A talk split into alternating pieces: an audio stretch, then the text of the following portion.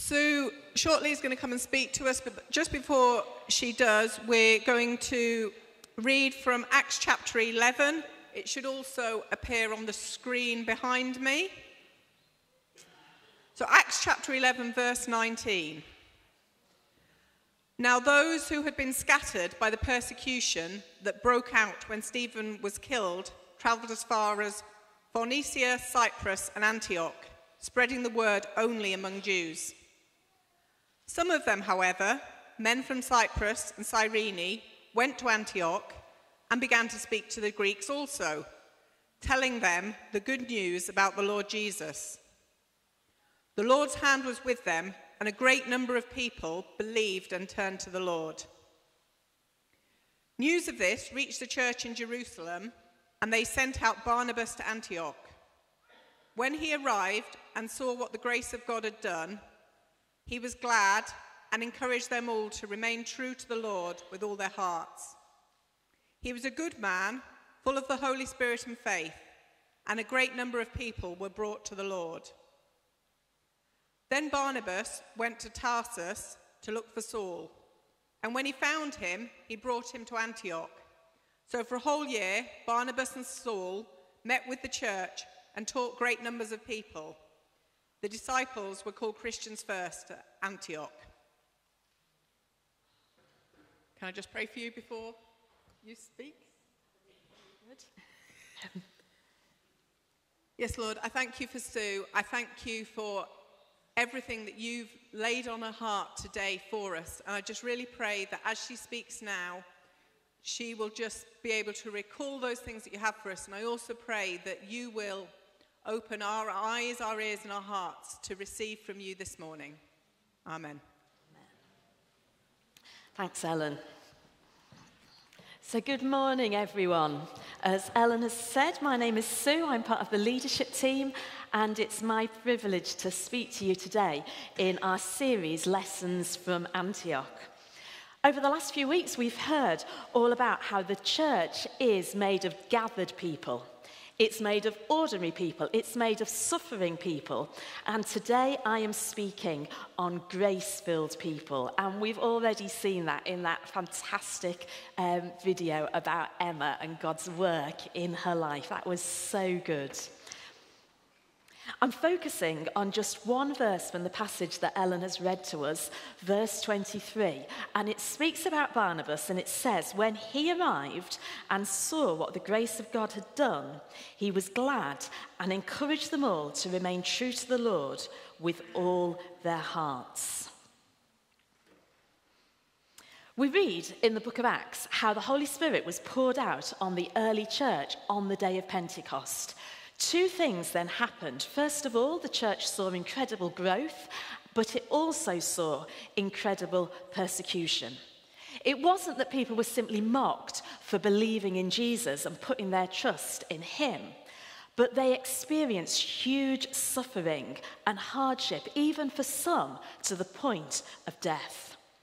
The Christians then had to flee, many of them, from where they actually lived, literally for their lives, as sadly many Christians today, right around the globe, have to do, uh, have to do so as terrible atrocities are happening for those who refuse to deny their faith or the truth of the gospel. Some of these early believers arrived in Antioch, and the gospel was shared not only with the Jews, but also with the, with the local Greeks. Even though Jesus had shared the good news that the kingdom of God extended beyond the Jewish people, it was still quite radical that salvation could happen without obedience to all the Jewish law and its customs. So, word that this was happening went back to the original church in Jerusalem, and the leaders there sent Barnabas to Antioch to see what was happening. He arrived, and in verse 23, as I read, we're told he saw what the grace of God had done. So today I'm going to explore what this meant by exploring three points that we are called by grace, we're kept by grace, and we are commissioned by grace. So, first of all, called by grace. Romans 3, verse 22 and 24 says, There is no difference between Jew and Gentile, for all have sinned and fall short of the glory of God, and all are justified freely by his grace through the redemption that came by Christ Jesus. The truth today is that everyone, whether Jew or Gentile, that is, every single person on this planet, has done wrong, has sinned. We like to think that there's some people that are really bad. Some people get locked up for the bad things that they do. In some countries, they're killed for the bad things they do. But then there's the rest of us who, on the whole, try and behave, keep the rules, pay our bills, and just about st- stick to the speed limit. That's how we like to view society.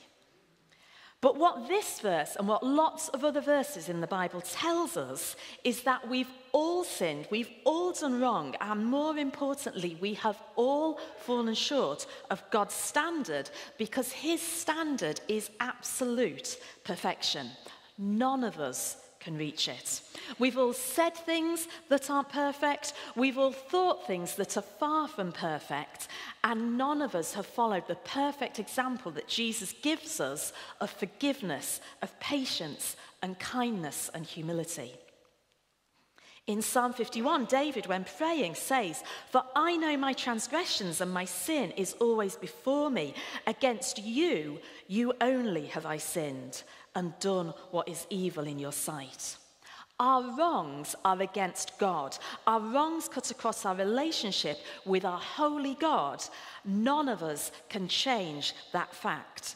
But as Romans 3 says, we are all justified freely by his grace through the redemption that came by Christ Jesus. We are redeemed. We're brought back into relationship with God, restored to Him, because Jesus died on the cross, taking upon Himself the punishment for our wrongs. We are justified. That means it's just as if we have never done wrong. Romans 5, verse 1 and 2 says, Therefore, since we have been justified through faith, we have peace with God through our Lord Jesus Christ, through whom we have gained access by, by faith into this grace in which we now stand. God saves us because of his grace. His love, His mercy, His kindness, His compassion, His care, His favor, His undeserved goodness. There's no one word that can actually describe this grace because it is so vast, it's so incredible, it is so far beyond our human understanding. Further on in this chapter, it talks of God's abundant grace. It's not just a little bit that He shares out between us, it's an abundance, it overflows and it keeps on overflowing. Ephesians 2 says, For it is by grace you have been saved through faith. And this is not from yourselves, it is the gift of God, and not by works, so that no one can boast. We are saved through God's amazing gift to every single one of us. We don't deserve any of it. And we need to grasp this that it is a gift because it affects how we see others, it affects how we respond to others, it affects how we speak to others. And it affected what was happening in the church in Antioch. The believers realized that their salvation was a gift from God. It wasn't dependent on external circumstances or culture or background. It wasn't based on the Jewish law or circumcision or how they washed or what they ate. Salvation was given them freely by God. And this incredible gift was available to all of those in Antioch.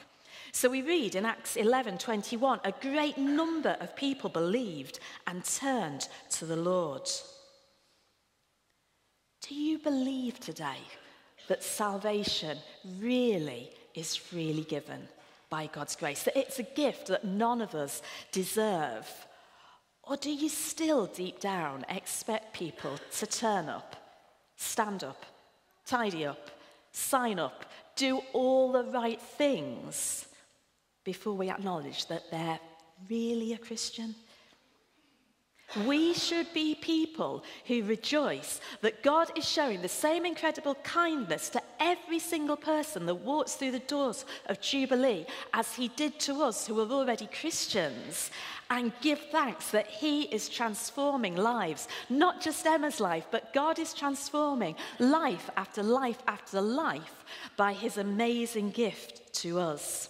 Yeah, the Bible tells us that as we grow in faith, we should be bearing fruit of the Spirit. We should be showing love and joy and peace and patience and kindness and goodness and faithfulness and self control in our lives. But it's the Holy Spirit that changes people's lives, that heals wounds, that causes people to so fall in love with Jesus that they want to change. They want to be like Him. They want to be pleasing to Him, not fulfilling the expectations of other people. Yeah, we all need to grow in our faith. That's why we have life groups. That's why we talk about discipleship. We encourage people into discipleship relationships. But we need to remember that salvation is a grace gift from our loving Heavenly Father and not something we work for or earn by how we behave. So, number two, we are kept by grace. Titus 2 says, For the gift of God has appeared that offers salvation to all people. It teaches us to say no to ungodliness and worldly passions and to live self controlled, upright, and godly lives in this present age while we wait for the blessed hope, the appearing of the glory of our great God and Saviour, Jesus Christ, who gave himself for us to redeem us from all wickedness and to purify for himself a people that are his very own, eager to do what is good. We are called by grace, but that isn't the only purpose of grace. We need God's grace every single day. We cannot live our Christian lives by our own efforts. We're instructed in 1 Peter 1 be holy, just as God who called you is holy, be holy in all that you do. And in Philippians 2, we're told to have the same mindset as Christ Jesus, the one who was totally selfless and humble. I can't do that. I can't even get near to that. Unholiness creeps in. I want my way. I get offended. I criticize others. I struggle with pride. I'm not holy. Our Western society repeatedly tells us the lie that our worth is based on our achievements, on our success, on our position, on our bank balance, on the latest experience of events that we put on our social media.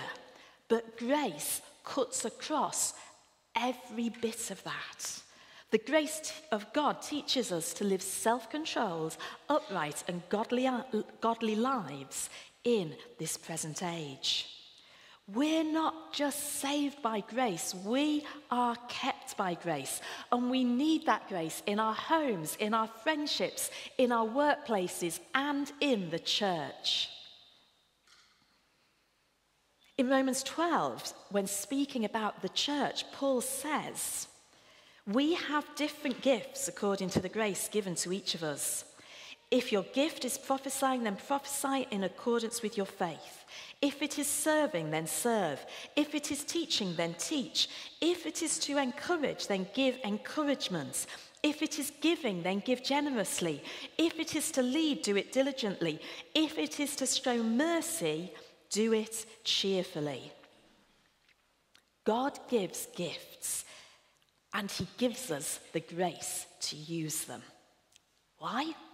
So we don't get arrogant and boastful and proud. Spiritual gifts are not badges showing our level of holiness or how long we've been Christians. Spiritual gifts are gifts. They're things that have been given to us by our Heavenly Father. Not that we've earned, but they're given so that we can bless and serve the church. Last week, we were short of Explorer team members as lots of people were ill. I had to figure out what to do. Did I ask parents to stay in Explorers? Did I ask people who weren't on the rota to go out again? It's one of the things I don't really like having to do because people rarely say to me, Yes, Sue, I'd love to go out again in Explorers. I'd love to miss the worship. I'd love to miss the preach. So I was mentally going through all the team of people that serve in Explorers. And then I saw Katie. She wasn't on the Explorers rota that week, she wasn't on the worship rota. She stood there looking really relaxed, and I thought, got, got to do it. So I went over to her, I explained the situation and asked if she could possibly, would she mind? I was really sorry. And you know, her face lit up.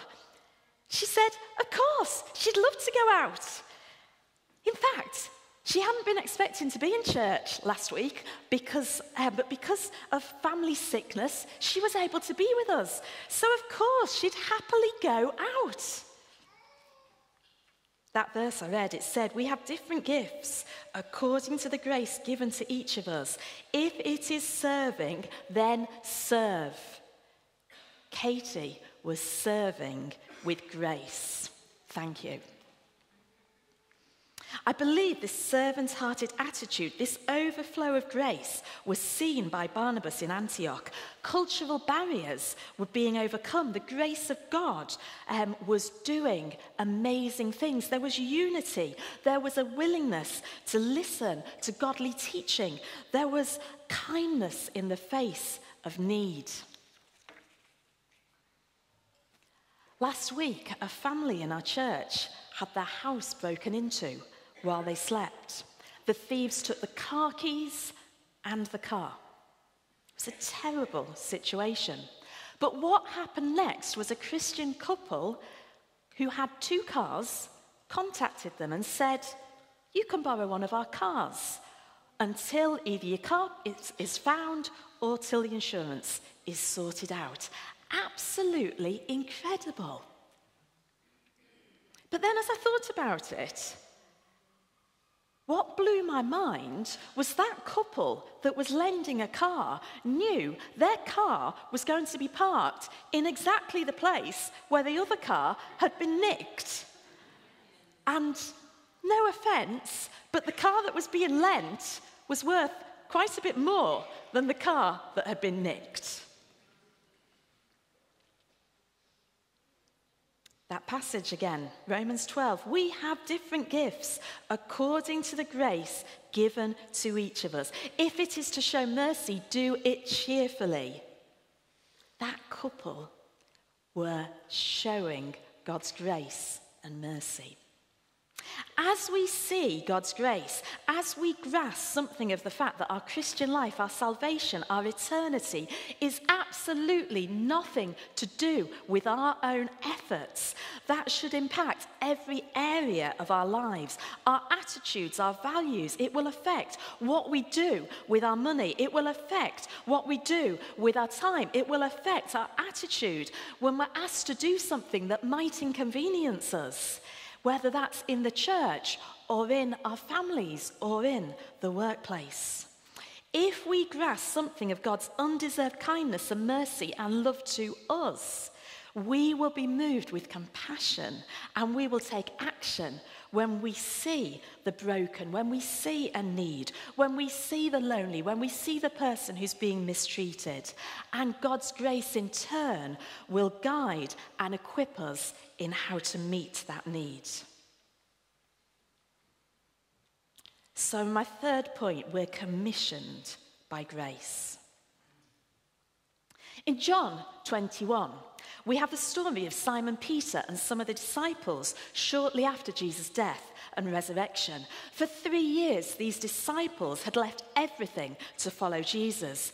It had been a time of huge change, a time of much learning, uh, but also a time of great excitement as they witnessed Jesus' miracles, as they heard his teaching and saw the power of the kingdom of God breaking into people's lives. But now, Jesus was gone. Yes, he'd appeared to them once after his resurrection, but his daily presence with them was over. His friendship was finished. So, what did the disciples do? They went back to their own, own old habits, probably hoping that would help their pain. They went out to fish. But even that was a failure. They caught nothing. And then someone on the shore called out to them, Friends, haven't you any fish? When they replied no, he told them to take their net and drop it over the right side of the boat. And as they did so, the net was filled to overflowing with fish. Simon Peter and another disciple realized that the man on the shore was Jesus. They leapt into the water and rushed over to quickly get to him. When they reached the shore, Jesus had already lit a fire and he was cooking a breakfast of bread and fish for them. Only a short time before, Simon Peter had cut off the ear of the high priest's servant when Jesus was arrested. That was serious GBH. He then continued over the next few days to repeatedly lie about Jesus. The other disciples might not have been that violent, but they had let Jesus down, falling asleep in the Garden of Gethsemane when Jesus desperately needed them in his hour of need before the cross. But here on the shore of Lake Galilee, we see Jesus demonstrating his overflowing grace. He had compassion on the disciples in their grief and confusion. He showed kindness by providing that miraculous catch of fish and a warm breakfast. He welcomed them and loved them and had mercy and showed that he had forgiven them. He met them where they were at. It's only after Jesus had shown this grace that he told Simon Peter what he wanted him to do next. This man of violence, of lies, of weakness was shown grace. He wasn't publicly corrected or shamed, he was encouraged. Then on the day of Pentecost, he was filled with the Holy Spirit and he was equipped to lead the church. Each one of us can be like Simon Peter. We get things wrong. We let people down. Sometimes we can be economical with the truth. But like him, we can receive the abundance of God's grace so that when he calls us and forgives us and asks us to go again and serve him, we are ready. The church in Antioch was being built by people who'd been scattered by persecution. They were refugees, displaced from their own cities and countries because of their faith. They probably fled with very little, just the clothes on their backs and a few belongings. Some of them would have lost friends and family. They faced incredible uncertainty. They were living with loss and trauma. Yet, as they saw somewhere safe to rebuild their lives, God, through His grace, was using them. Do you know trauma, loss, pain? It doesn't cut us out of God's grace, and it doesn't cut us out of God's plans and purposes for, for our lives. Jesus, through his grace and mercy, built the early church through Simon Peter. The church in Antioch was built through broken people who experienced God's grace and strength in their difficulties. And that is how this church in our city will be built by God using people who know they have received mercy and give out mercy to others. Through people who know they have experienced God's kindness and give out God's kindness to others. People who know they have been forgiven and extend that forgiveness to others. People who know they have been welcomed in to the family of God and extend that same welcome to others. Dustin Benge, in his book, The Loveliest Place, is talking about the church, and he says the church becomes an instrument of Christ's beaming radiance in the world through the individual expressions of the work of grace by the Spirit in the lives of believers. I'll say that again. The church becomes an instrument of Christ's beaming radiance in the world through the individual expressions of the work of grace by the Spirit in the lives of believers. We don't know exactly what Barnabas saw when he arrived in Antioch, but I think it might have been something of Christ's beaming radiance in the lives of the believers. There was an attractiveness that drew people to God. Jubilee Church, Uslot, we are known in this city. We are known for our amazing building. We're known for our food bank. We're known for our showers and clothes stores. We're known for our incredible buffet lunches. But we are known for Life College. But my prayer is that we wouldn't simply be known for what we do in this city, but that we would reflect that beaming radiance of Christ in this city, and we would be known for the grace that that shows. It is only by grace that the thousands of people in Hull who do not yet know Jesus can ever be saved. So, like the believers in Antioch, let each of us remain true to our faith, true to our God, and show God's grace in this church, in our families, in our relationships, and in this city.